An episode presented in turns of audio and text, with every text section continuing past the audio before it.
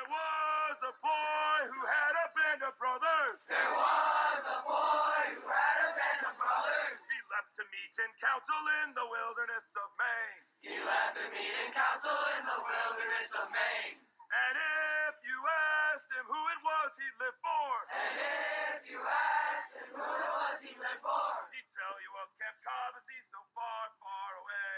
he'd tell you of Camp Cobbossee so far, far away. Do you guys have a specific coach from when you were playing that really inspired you and made you want to be a coach, or that just really made you love the game? And, and why did they?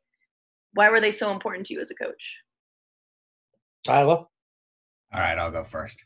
Let's see. So for me, I actually played t-ball for my mom. She was in charge of taking care of the fields and hiring coaches and all that stuff. So I think I got my love for the game from her.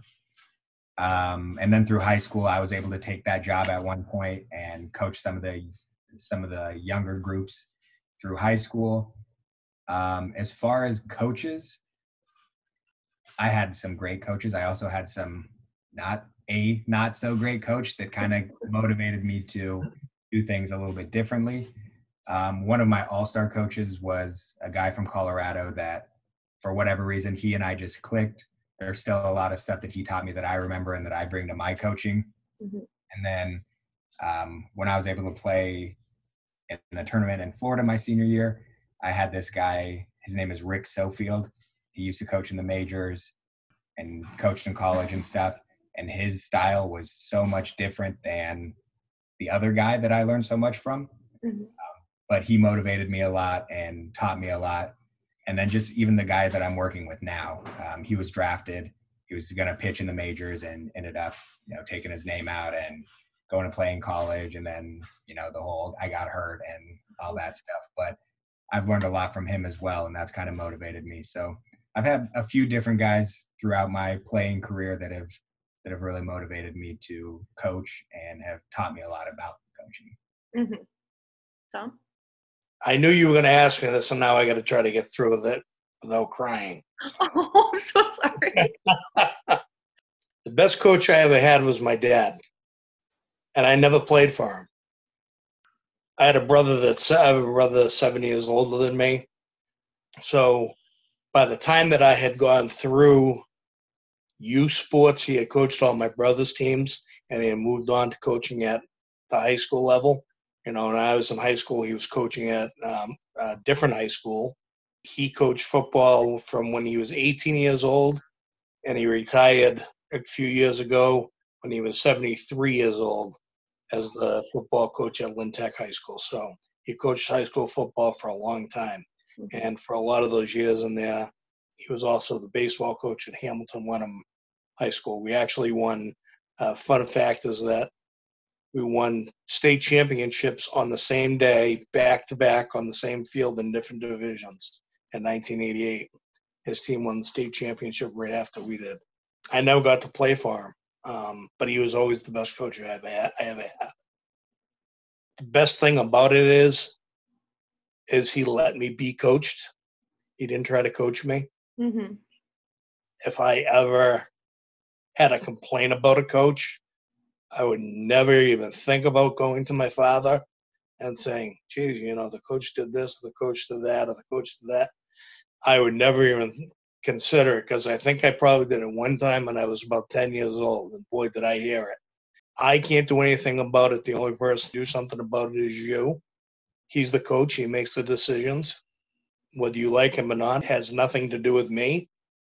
That's between you and your coach. I mean, I never really had any problem with coaches. I was, you know, I was disappointed over the years at different times, but I knew never to go to my father and say that I disagreed with something that, that a coach was doing or saying or trying to coach me, or he would never try to teach me a different way to do something that my coach was teaching me how to do it, whether he thought it was right or wrong, because it was the way that my coach wanted it done and that was going to be the best way for me to advance where I was at the time. A lot of the times, um, when parents get involved, Mhm. um, it always doesn't end up being the best situ- situation, um, even if they are coaches, because we have a plan and we have a plan of what we're going to do. It helps when you have success. Um, I'll, I'll be honest with you.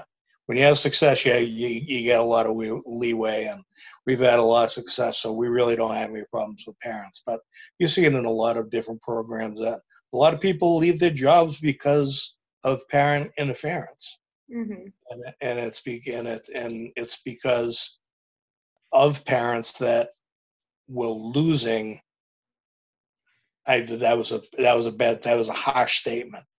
Um, that, that was a there are some parents that get over involved, hmm and it's very very intimidating for young coaches if they don't have the support of a very good athletic director or a very good person that runs a, a program for a young coach to get run over by a group, uh, uh, even a small group of parents um, that did that. And I learned early on from my father that was the worst thing that that you could do hmm is say my dad told told me to do it this way and now I get I have I have a, I have a few lines that I throw out when hmm when a kid says that to me. Um, but it's easier when you have a little bit of success because you know you have something to back it up and you have a little bit of a resume of um, success and, and, and where you've been and, and, and how you've done it. To answer the, the question, the best coach I ever had was the coach I never had, and that was my dad. It's a good answer. Also rhymed. It also rhymed, and that's really what we care about in this situation. Tyler, do you have anything to add to what Tom was saying? Um, yeah, I mean, Tom and I have kind of talked about it before about the whole parental involvement thing. And I know with my 12 year olds, of course, if dad is yelling something at you, you're going to look and you're going to listen because that's dad. But a lot of times, all the time, there is a reason why we're doing what we're doing. You know, mm-hmm. we're asking a kid to steal a base in a situation that they normally wouldn't.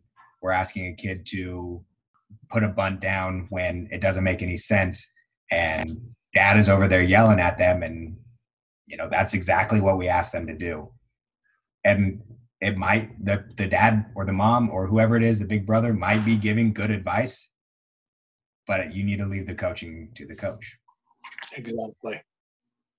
I mean i guess there's not a lot more to say than that just let us work Thanks for listening to this week's episode of the Coaches Series with Tom Donahue and Tyler Dale. Check back in with us next week for our newest episode.